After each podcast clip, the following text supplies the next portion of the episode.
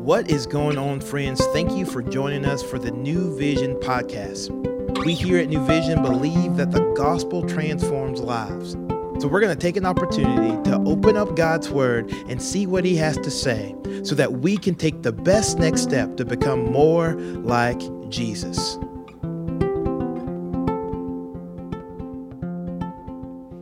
Hey, New Vision family, my name is Barton Henley. I'm one of the children's pastors. I'm excited to be with you today as we continue our book study of Mark um, on our podcast.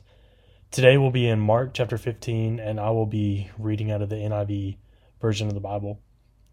Let's um, look back before we study these uh, few verses we're going to get into today.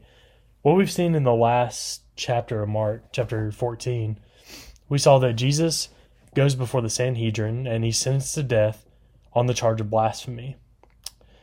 Right after this, Peter has just disowned Jesus three times, and prophecy, has gone before and said this would happen. Peter breaks down and he weeps because of what he's done. And then today, as we read in Mark chapter 15, we're going to be reading verses 1 through 5 together.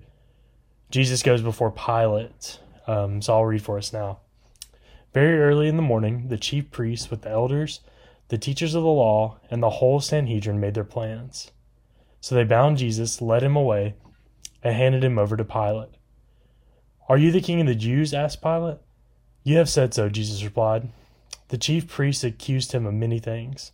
So again Pilate asked him, Aren't you going to answer? See how many things they are accusing you of?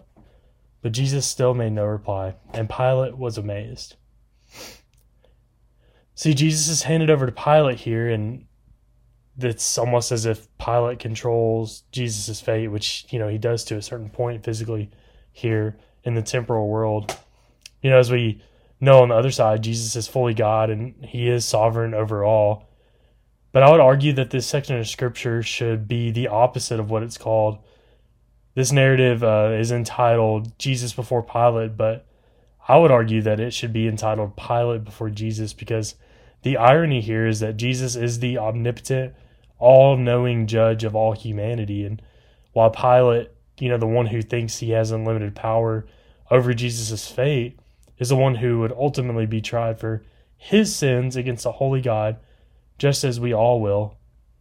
You know, Pilate asks Jesus if he is the king of the Jews. And, you know, in my opinion, I think that Pilate is one of the most fascinating characters in the Bible that we see. You know, Pilate was under this social microscope, if you will.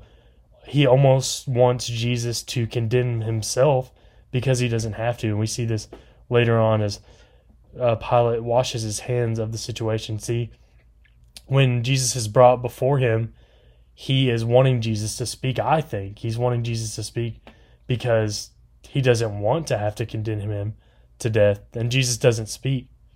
See, when I'm the type of person when I feel wrongly accused of something, I'm incredible at going and creating a case for myself and how I can be completely innocent. But we see that Jesus is completely different than the way we think. He he thinks and he feels differently than we do. See, Jesus stands before Pilate, accused of many things, and he is completely silent. Jesus, even though he knew no sin, was content to endure the impacts of the sin that he had not even partaken in. See, the biggest thing that I can draw from this scripture is the difference between the two Adams. See, the first Adam that we learn about in Genesis was completely guilty and he tried his hardest to make excuses for the sin that he had done. But the second Adam, we see Jesus Christ, our Savior, is completely sin, sinless and he stands innocent, yet he doesn't murmur even a word. See, this was prophecy back, goes back to Isaiah chapter 53, verse 7. It says this He was oppressed, talking about Jesus. He was oppressed and afflicted, yet he did not open his mouth. He was led like a lamb to the slaughter, and as a sheep before its shears, it's silent. So he did not open his mouth. See, our Savior Jesus was led like a lamb to slaughter on our behalf for our sake. See, our bent as people who know this and we have this these facts on the other side, our bent should be to worship Jesus as our King. He's lowly and he's meek. And he's worthy of our worship. And today, I hope that this word encourages you as it did me as I was reading it today, and it convicted me of how Jesus is so completely innocent and so sinless, yet he didn't even speak. And how many times do we do I get it wrong that when I am accused of wrong or somebody states a case against me, how quick I am to act on that and try to defend myself when the Savior of the world would be nailed to the trees that He created. Let's pray to Him now. I'm going to pray to God and I'm going to thank Him for His word. I'm going to thank Him that He made a way for us to be rescued, and I'm going to thank Him and ask Him to re- to remind our hearts and our minds of the sacrifice that He made for us. So let's go ahead and pray now.